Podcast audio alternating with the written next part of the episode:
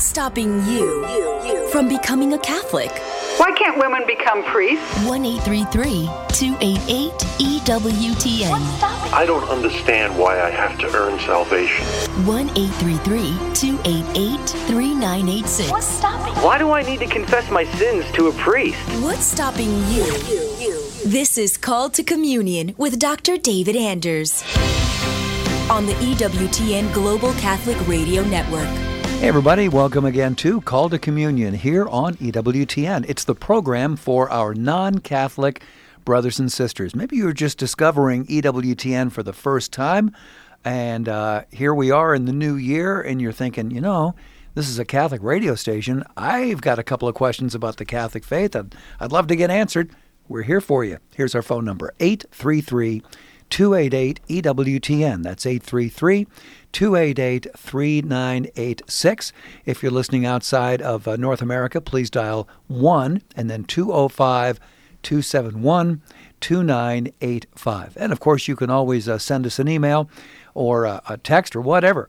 Uh, the address for the email is ctc at ewtn.com. ctc at EWTN.com. Charles Beery is our producer. Matt Kabinski is our phone screener. Jeff Burson handles social media for us.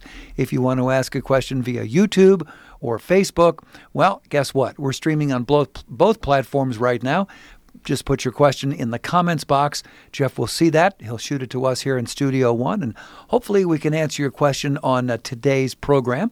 I'm Tom Price, along with Dr. David Anders. Tom, how are you today? Very well. How are you, my friend? Oh, I'm doing decent. Thank you. May remember at the end of the show yesterday, there was a question via via YouTube and a question from Facebook that we did not get. Here's a pen for you, buddy. Oh, thank you. There you go. Uh, that we could not get to yesterday because uh, here comes the music. Clock ran out. Had to get out of here. So we've hold, we've held those both of them over for you for today. Hopefully, uh, Jeremy in Fort Worth is listening. His question came to us from YouTube yesterday. Here's what Jeremy had to say. I heard a Protestant pastor try to say that the cleansing sacrifice for lepers in Leviticus 14 prefigures penal substitutionary atonement. How would you respond to that? Yeah, I appreciate the question. So, for the sake of the listeners, let's define our terms. Okay. Okay. Uh, penal substitutionary atonement refers to the Calvinist theory about what happened on the cross when Jesus died. And in the Calvinist view, what happened is that God was wrathful at humanity and that God was required by some exigency of his own nature necessarily to punish sin, that it somehow is a metaphysical impossibility for God not to punish sin. This is again the Calvinist view. Uh, he's constrained to punish sin, and yet he doesn't want to. So God is sort of at conflict within himself, according to the Calvinist view. Mm-hmm. And uh, he wants to forgive humanity, but he's required by uh, his own law of divine justice to to punish sin. So what he comes up with instead is this idea that he will punish Jesus for the sins of humanity. He will impute the guilt of humanity to Christ, and Jesus gets punished on our behalf, and that he then imputes the righteousness of Christ to believers and so that they are acquitted for Jesus' sake.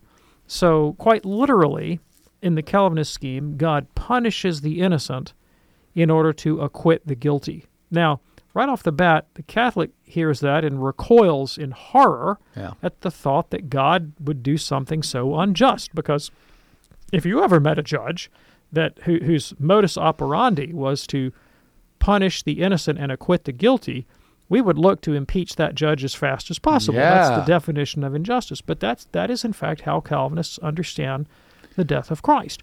Now, it's it's odd that they do. I mean, there's reasons historically that they do, but there is no biblical warrant for that idea.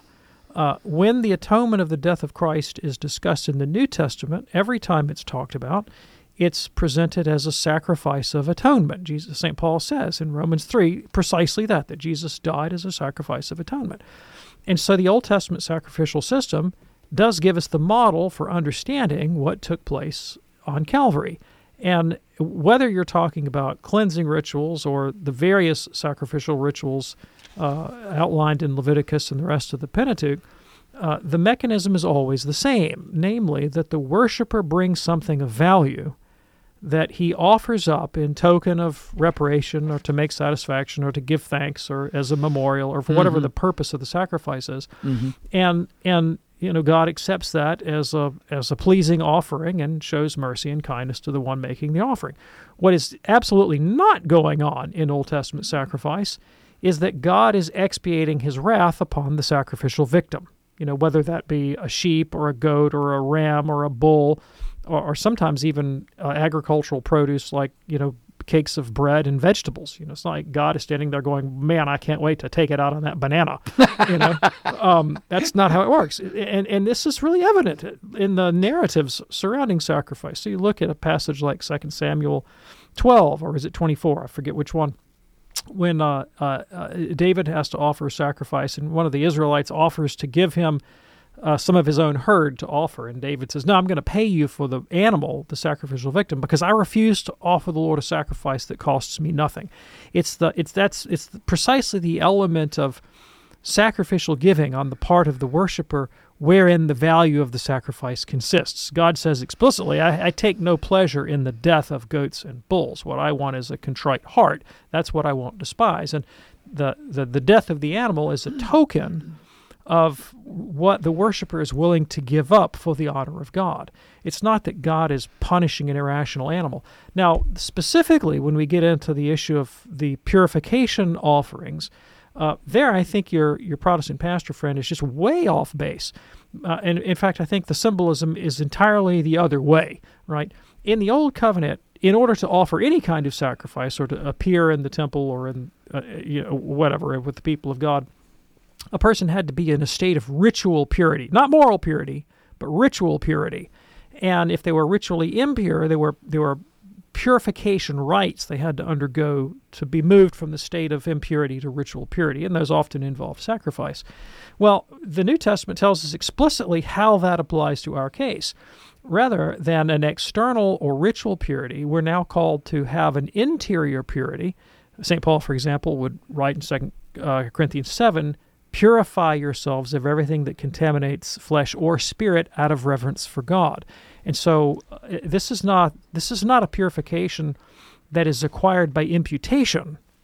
Uh, you know, the imputing of Christ's righteousness to us. This is very much a purification that is achieved through moral effort, asceticism, and the renunciation of the life of sin. So I, I think there's absolutely no warrant for the claim of your Calvinist pastor.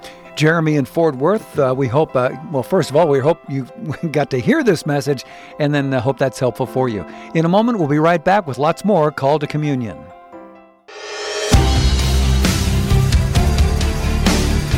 It's called to communion with Dr. David Anders here on EWTN Radio. Our phone number is 833 288 EWTN. I was going to say our phone number, and they're available right now 833 288 3986. We have six lines open waiting for you. 833 288 3986. We're going to get to the phones in just a moment here. Let me tell you about something wonderful now available from EWTN's religious catalog. And I can uh, certainly speak about this. This is very important. We are offering great Christmas items, including beautiful Christmas cards. If you haven't sent out your Christmas cards yet, and I can think of one particular family that hasn't, uh, but you, uh, if you have sent out your cards, well, you may want to stock up for next year. Now, one particular set that is being offered from uh, catalog features the arrival of Jesus in the stable with the Blessed Virgin Mary, St. Joseph, and some visiting shepherds. Inside the card is the sentiment, May this Christmas season bring you much joy and happiness. Now it also says from Luke 2:15, the shepherds said to one another, "Let us go then to Bethlehem to see this thing that has taken place." These are gorgeous cards. Each deluxe box includes 15 cards and 16 gold foil lined envelopes. It's good to have that spare envelope, isn't it? Visit EWTNRC.com for other styles and Christmas items. Do check it out, EWTNRC.com. All right, before we go back to the phones at 833 288 EWTN, here's the other uh, social media question we couldn't get to yesterday, and this is from Josie, who was listening yesterday on Facebook. And she says, With Epiphany approaching, can you please explain why some Catholics have an Epiphany chalk blessing of their homes? You know what we're talking about? I here? do exactly. Um, it is a way of invoking the intercession of the three wise men. And honestly, I cannot tell you the origin of the practice. I know that it is a traditional one, and Yeah. and I've I've been known to chalk up my own house in in, uh, in Me years too. past.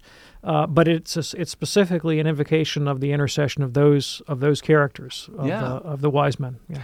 Yeah, there's uh, you know the year, also the names of the three wise men. That's right. Uh, it's a it's a beautiful practice, and I think there's some prayers and maybe even a song that goes with it. So there you go, Josie. Uh, thanks so much uh, for your question via Facebook. If you're ready now, let's go to the phones at 833-288-EWTN, beginning with Lori in Wisconsin, listening on the EWTN app. Lori, happy New Year. What's on your mind today?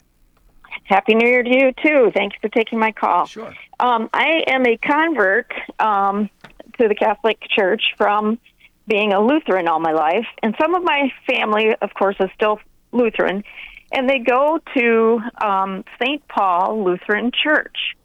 And wasn't St. Paul a Catholic? Yeah, thanks. I really appreciate the question.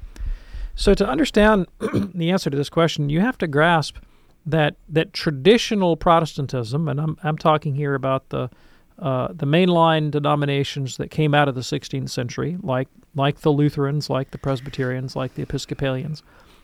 Uh, at least in their origins, those communities understood themselves to be the one holy Catholic and Apostolic Church without qualification and in and in the the most robust sense possible. So the, the the propaganda of the Reformation was not hey, we're going to break away from the Catholic Church and start a new movement. That, that, that, that would not have flown at all in the 16th century.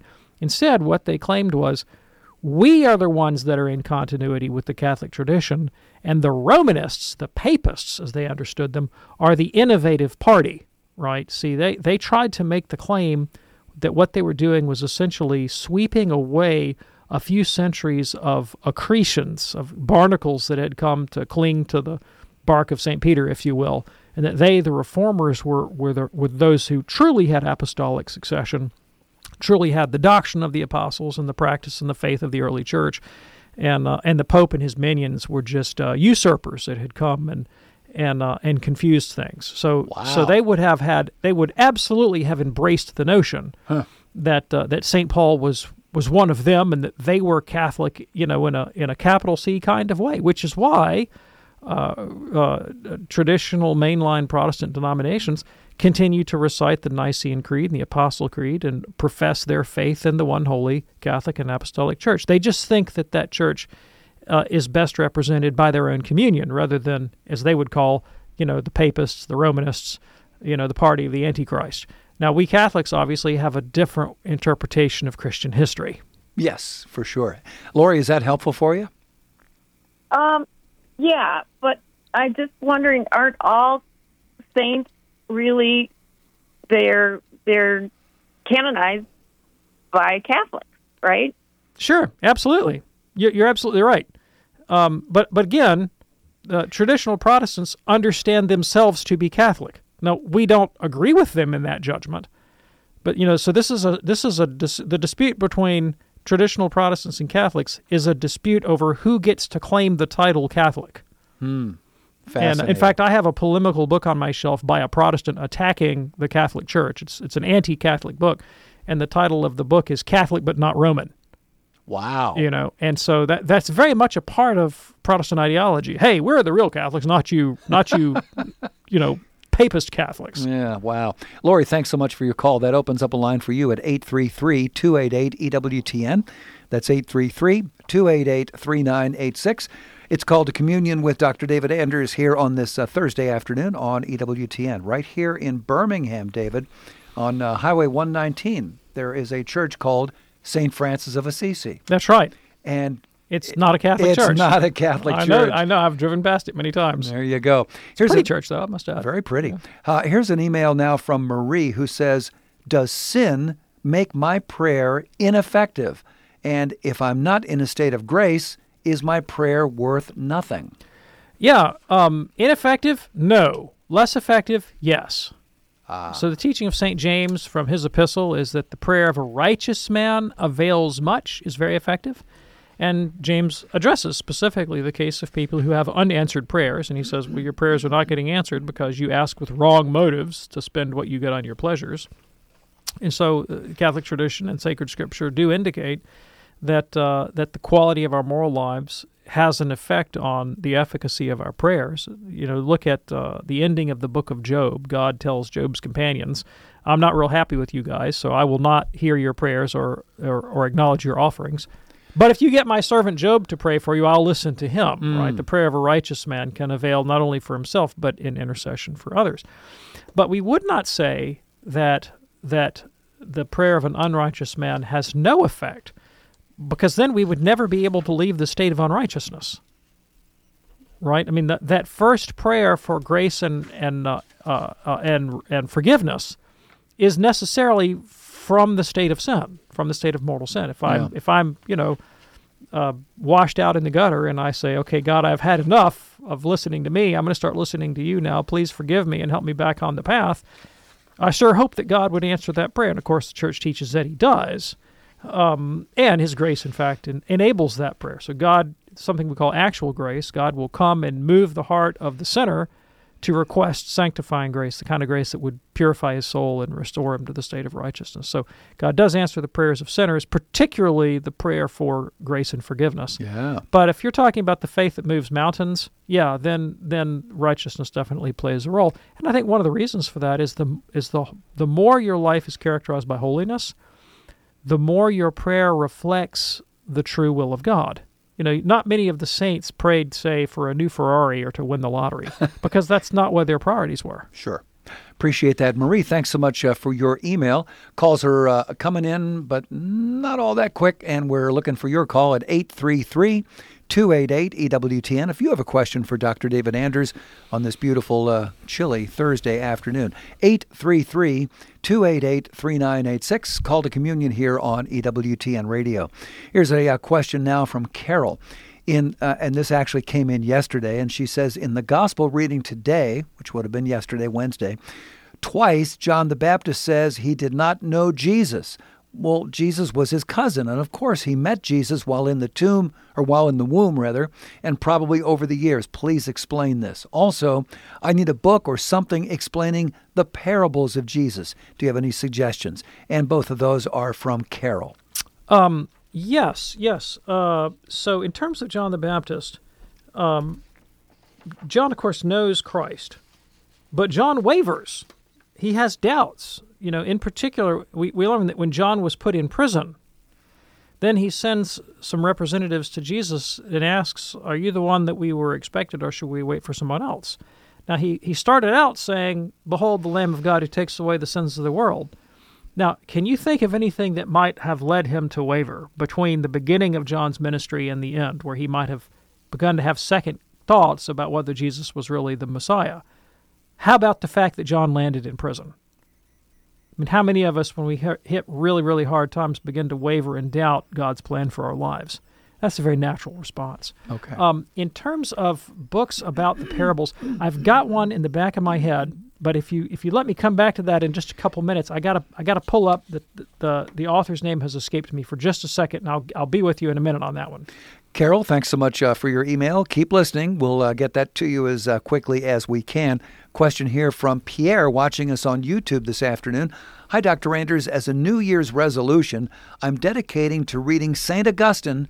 Where to start? Can you give me some advice on a good chronology? Thanks. Many blessings. Pierre from the Netherlands. Um, yeah, thanks. So I, I wouldn't necessarily read Augustine chronologically. All right. Um, I, I- think you the first book everyone should read by Augustine must of necessity be uh, the Confessions. Oh, yeah. That's where you have to start. Okay.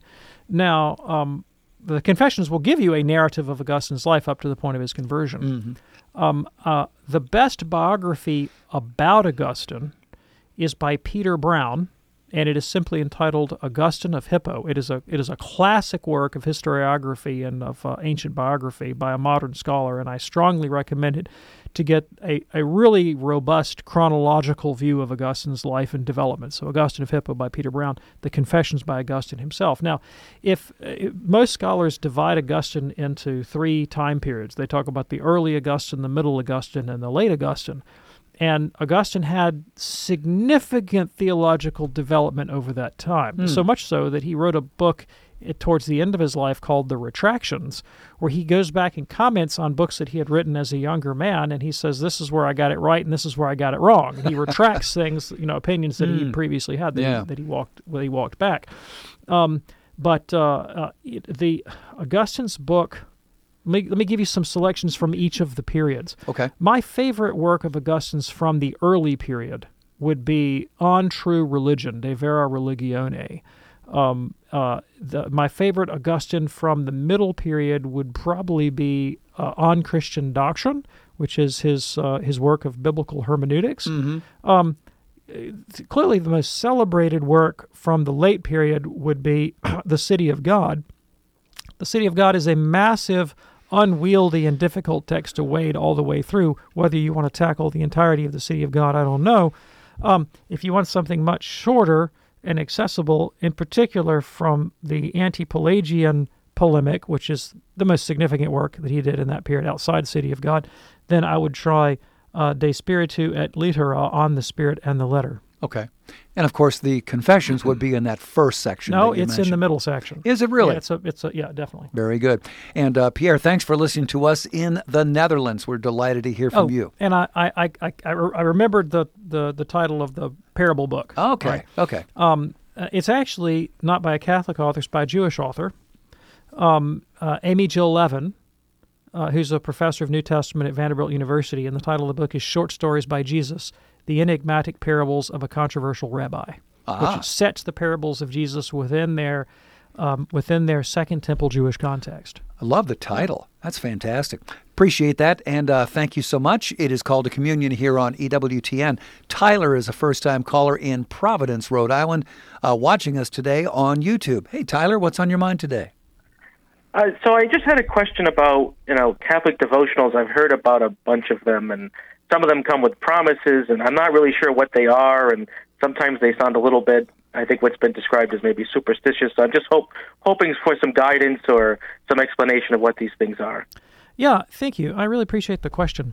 So, it's important to recognize the the purpose of exterior religious ritual of any kind, whether we're talking about postures that we take during the liturgy, whether we talk about uh, the performance of uh, of traditional devotions, whatever they might be.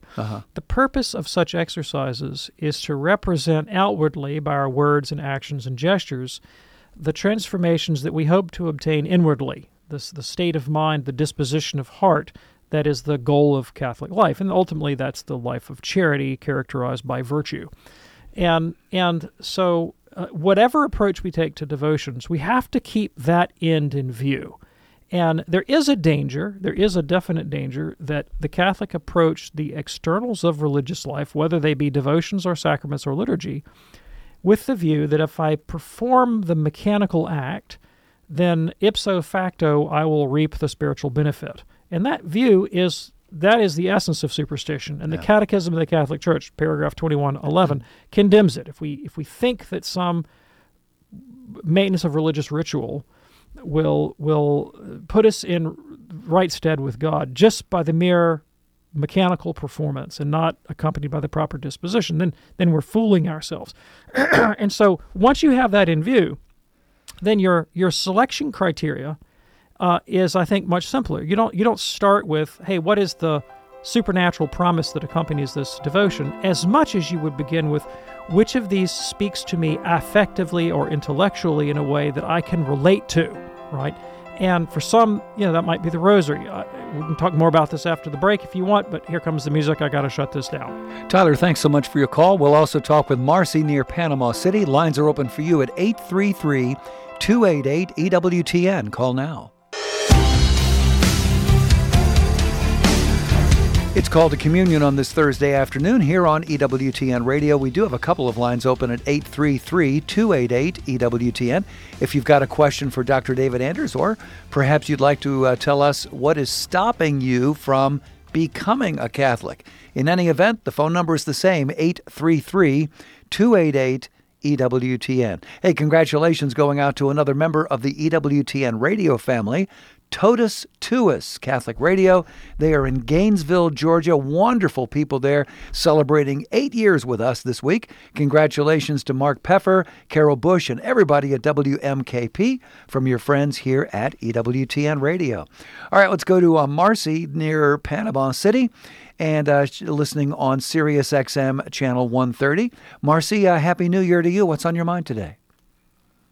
Happy New Year.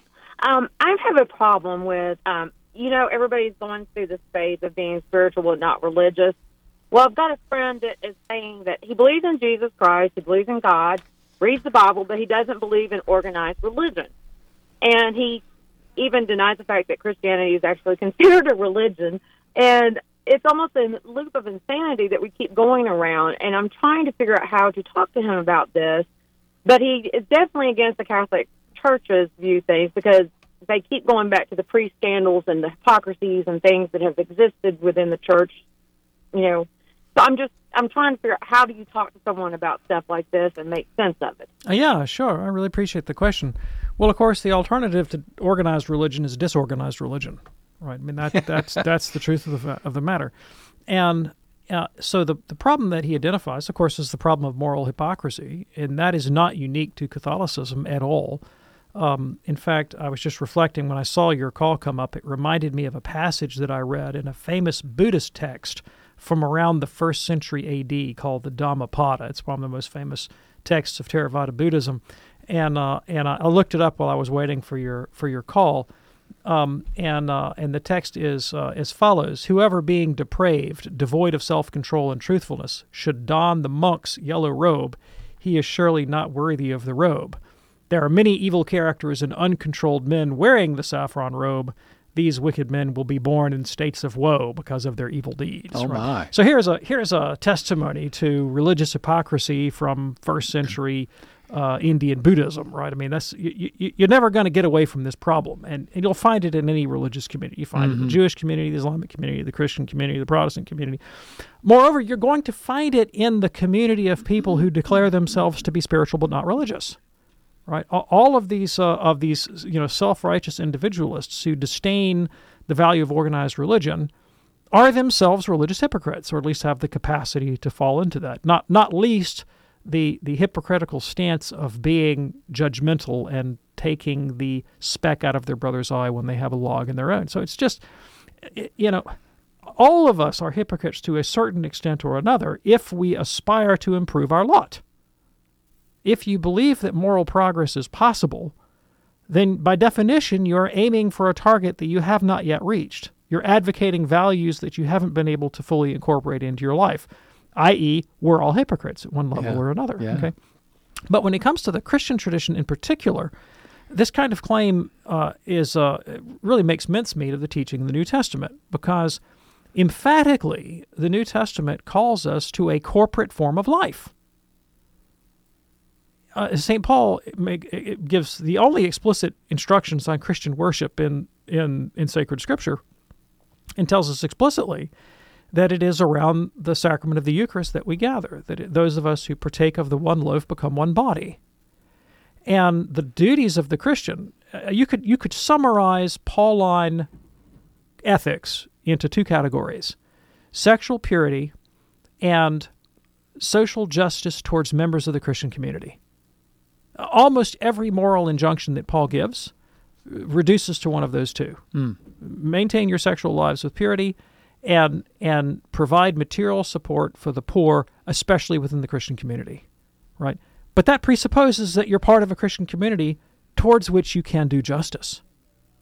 Which is what led Pope Benedict to make the claim in his encyclical on the love of God that the Eucharist that that does not eventuate into concrete acts of charity is intrinsically fractured, right? You, why, why the book of Hebrews says that we should not neglect the, the, the gathering of ourselves together the, the corporate element of Christian life is essential to Christian identity. The idea of a Lone Ranger Christian is antithetical to what it means to be a Christian, which is to imitate the charity of Christ. Imagine if Jesus had said, "Well, you know, I don't, I don't need any organized religion. I'm, I, it's just my, my own personal relationship to God." I mean, the ministry of Jesus becomes unintelligible. Yeah. Eh, yeah. The ministry of Christ was all about serving God by serving his neighbor, by by performing corporal and spiritual acts of mercy towards others, and calling us to do likewise. You cannot live the Christian life without other people to do good too. And that's what the Christian church primarily exists for. St. Augustine said the reason Christ gave us a church was so that we would have people to do good to. Yeah. Well, we hope that's helpful for you, Marcy. Thanks so much for your call today. Call to communion here on EWTN. Uh, last call for your call, and that's 833 288 EWTN. If you call right now, we can hopefully get you on today's program, 833 288 3986. April is the first time caller from Harrisburg, PA, listening on the great Holy Family Radio. April, what's on your mind today? Yes, I just have a question about the name Catholic. Um, where, what is its origin and why? Why the name Catholic and not Christian or something, or Church of Christ or something like that? Okay. Yes, thank you. I really appreciate the question. So the the word Catholic was first used in the very early second century by a bishop, a bishop from Antioch named Ignatius of Antioch, and the word Catholic, uh, Catholicos in Greek means universal. So you know, the church as it is throughout the whole world, basically. Now, while you won't find the word Catholic in Scripture, you find the concept of universality all over the New Testament. So in Matthew 28, for example, when Jesus sends out the 11, he says, Go into all nations. Go into all nations. Make disciples, uh, teaching them everything I have commanded you, and baptizing them in the name of the Father, Son, and Holy Spirit. The universal scope of the of the apostolic mission to all the corners of the earth. Mm-hmm. You move on into the book of Acts, and the whole narrative of Acts is about the spread of the gospel from Jerusalem to the nations. And it's it's it's evident from the text that as the message about Christ is spreading and the apostles are appointing priests in the communities that they uh, have founded, that's we read in Acts 14, that those communities that they establish are part of a singular organization. Like they're not they're not you know a bunch of singleton congregations with no connection to one another. They're all part of one Christian movement, which is why in Acts chapter 15 you can see representatives from the whole Christian world coming together in a council to decide a matter of controversy and then to impose their decisions upon Christians everywhere throughout the world. The idea that there's one organizational structure governed by the apostles that uh, that has jurisdiction over Christians wherever they might be in the world. That, that's what the concept of Catholicity means. And as that as that developed throughout history, it would be it would be signaled by practices like the intercommunion between churches. So you know the church in Corinth and the church in Rome would send representatives and and and uh, and uh, and actually bear the Blessed Sacrament to one another as a testimony of their Christian unity. Jesus talks about the church as a as a visible body that you can be admitted to and excluded from. So in Matthew chapter 18, he says if somebody is in sin, you know, you, you kick them out of the church and treat them like a tax collector and a sinner. Well, you, can't kick someone out of an organization that, that doesn't have a visible uh, instantiation, right? And so that, that one Holy Catholic and Apostolic Church is something you can either be in or out of. It's not just about your personal relationship to Jesus, it's about being part of a community that Christ founded. And of course, uh, uh, the the bishops and the apostles of the Catholic Church were conscious that there were people who had gone out from that Catholic unity, those that were in, those that were without. Uh-huh. St. John writes in his epistle that uh, you know these folks went out from us, showing that they weren't really part of us. They're a new group now. And so the bishop said, well, you know, we need to we need to be able to differentiate between those that hold the faith of the apostles and those that are innovators, you know, heretics, you might say and uh, and and so you know Catholic became not only a term that indicated the universal scope of the Christian Church, but also began to differentiate those that were of the apostolic party, uh-huh. you know, the Orthodox, from innovators that taught a novel doctrine, i.e., the heretics. Yeah. Okay. Uh, April, is that helpful for you? Yes, thank you. Appreciate your call. It is Call to Communion here on EWTN. This weekend, be sure to join us for Stories from the Heart with our friend Sandra McDevitt. That's coming up Sunday morning at 9:15 a.m. Eastern, right after the holy sacrifice of the Mass.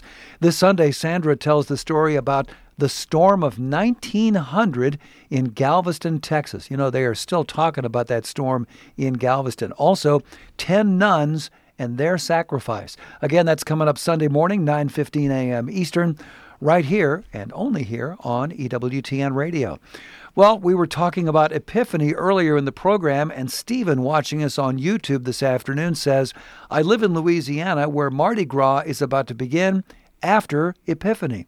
I know this isn't celebrated in most other places. My question is Does Mardi Gras, or Fat Tuesday, if you will, have any Catholic roots at all?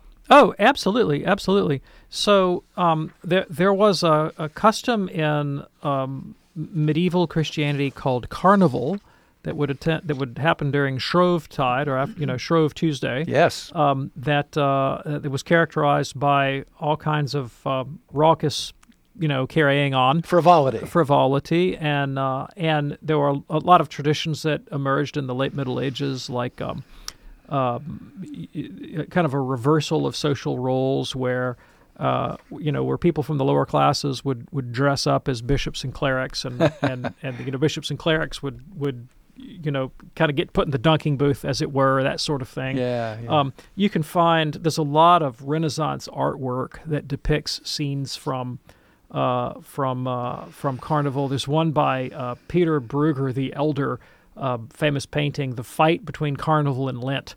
You know, um, Wow. So, uh, and you'll find it parodied in in um, like Erasmus's uh, "In Praise of Folly" or or uh, or um, in Rabelais, Pantagruel, and Gargantua. Those those kind of Renaissance farces would would make much of this kind of thing. Mm, fascinating. Appreciate that. Uh, Stephen, thanks for checking in from Louisiana itself.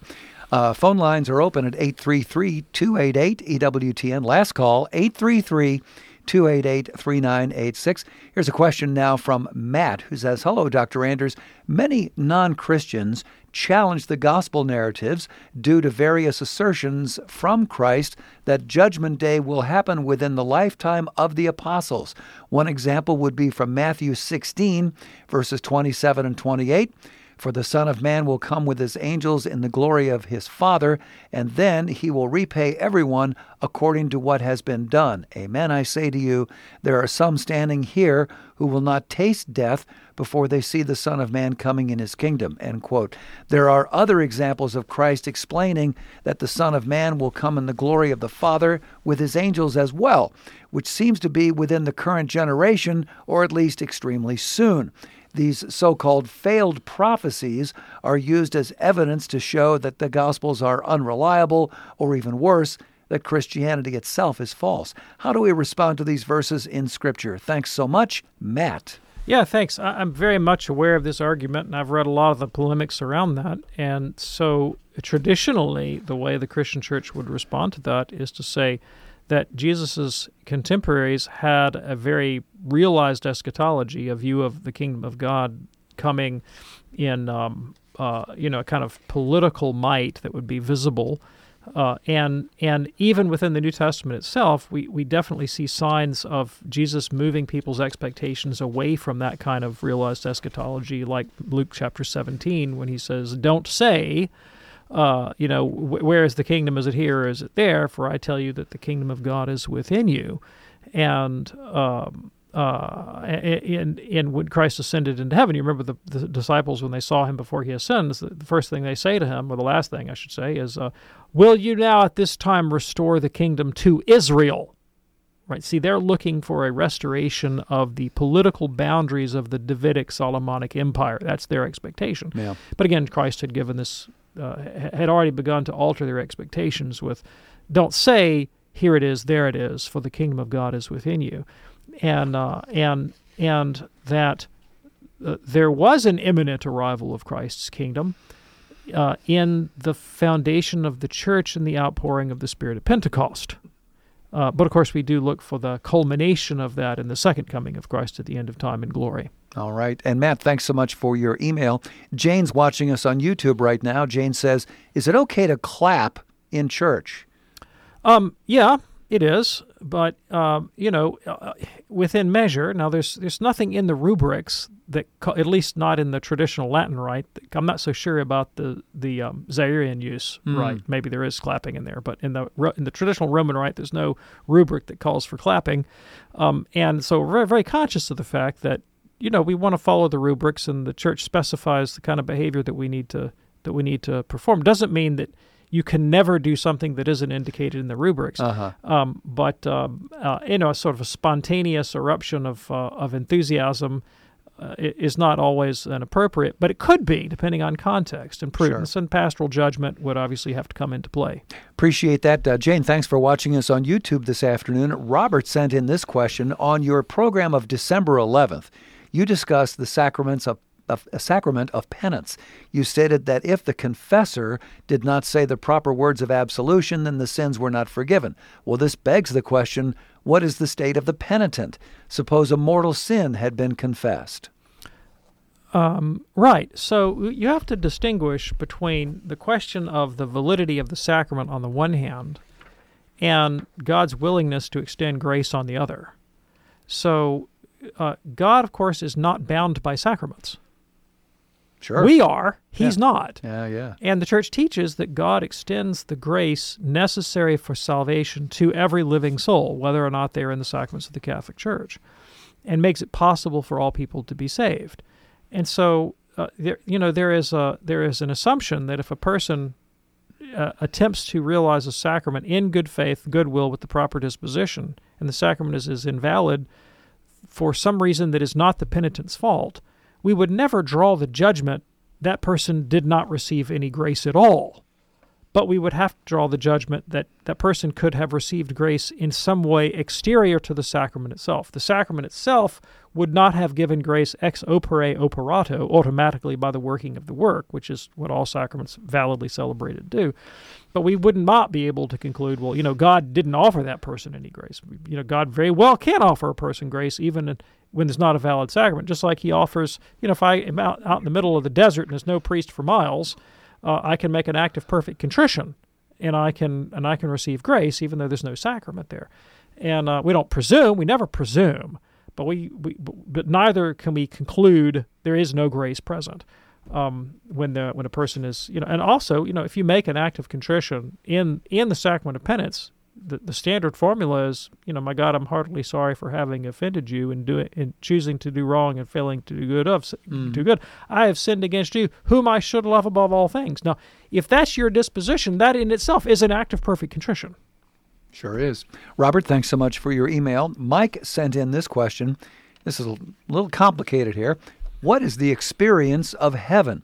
Is there a schedule with obligations and activity, or is it just pure existence? Also, is there dimensionality and form, or just a sort of energy with awareness? Thanks, Mike.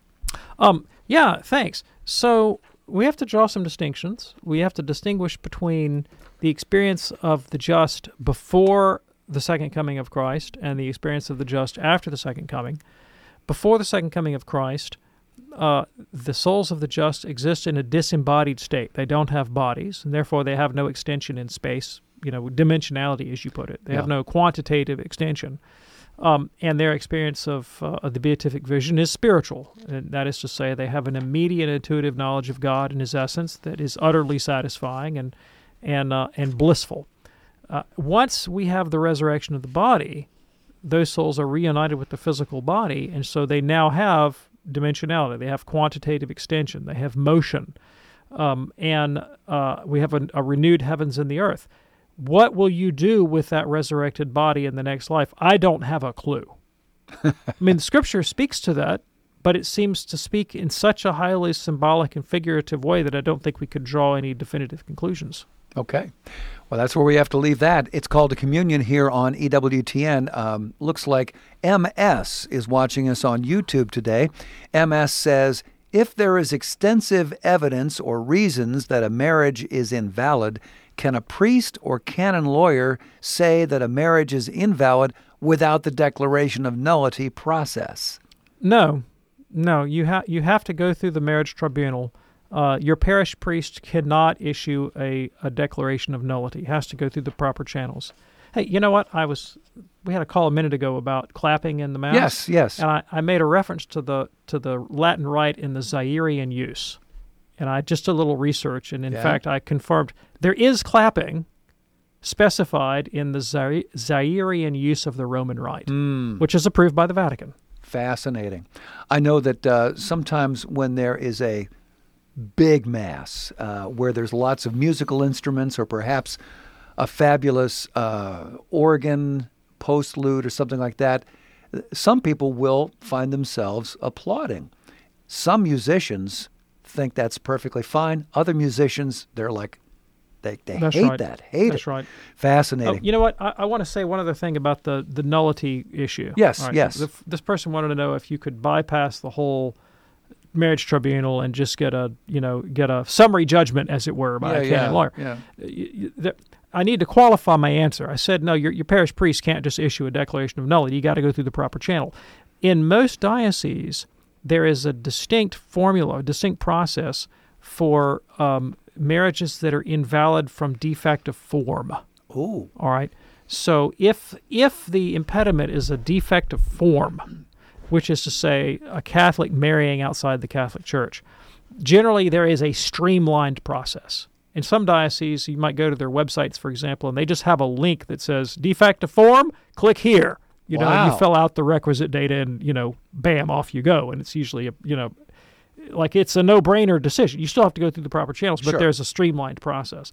If the if the uh, if the impediment is something like um, you know a psychological incapacity, Uh-huh. then that's what requires all the detailed documentation. really kind of depends on what the grounds are for the declaration of nullity. Very good. Thanks for clarifying that. Uh, Alan says, I am in dialogue with a dear Calvinist friend of mine. He says he can see my points when it comes to scripture interpretation, but that his theology doesn't allow him to agree.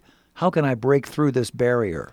Sounds to me like he is committed to a tradition of interpretation mm-hmm. rather than to uh, the principle of sola scriptura that he that he advocates. I mean, by mm. his own by his own admission, within the Calvinist schema, the highest authority is the Bible itself. Now, Catholics don't think that, but, mm-hmm. but Calvinists do. Not Calvinist tradition. The Calvinist tradition is not the final authority for Calvinists. So, which is it, Bud? is it is it the Bible, or is it your adherence to Calvinist tradition, to Calvinist dogma? What is the status of Calvinist dogma in your own act of faith? Do you, is that does that have ultimate sway, or would you be willing to dissent from Calvinist dogma in the interests of pursuit of the truth? Can't sit on the fence. All right. And uh, this question here from Kent. In John 19:25, it says that Mary, the mother of Jesus, has a sister called Mary. Was that common to name siblings the same name? Cousin, cousin. A cousin. Tells her sister here, but elsewhere we learn that it's actually a it's a cousin, it's a relative, it's not a biological sibling. Very good. And this one uh, from Paula.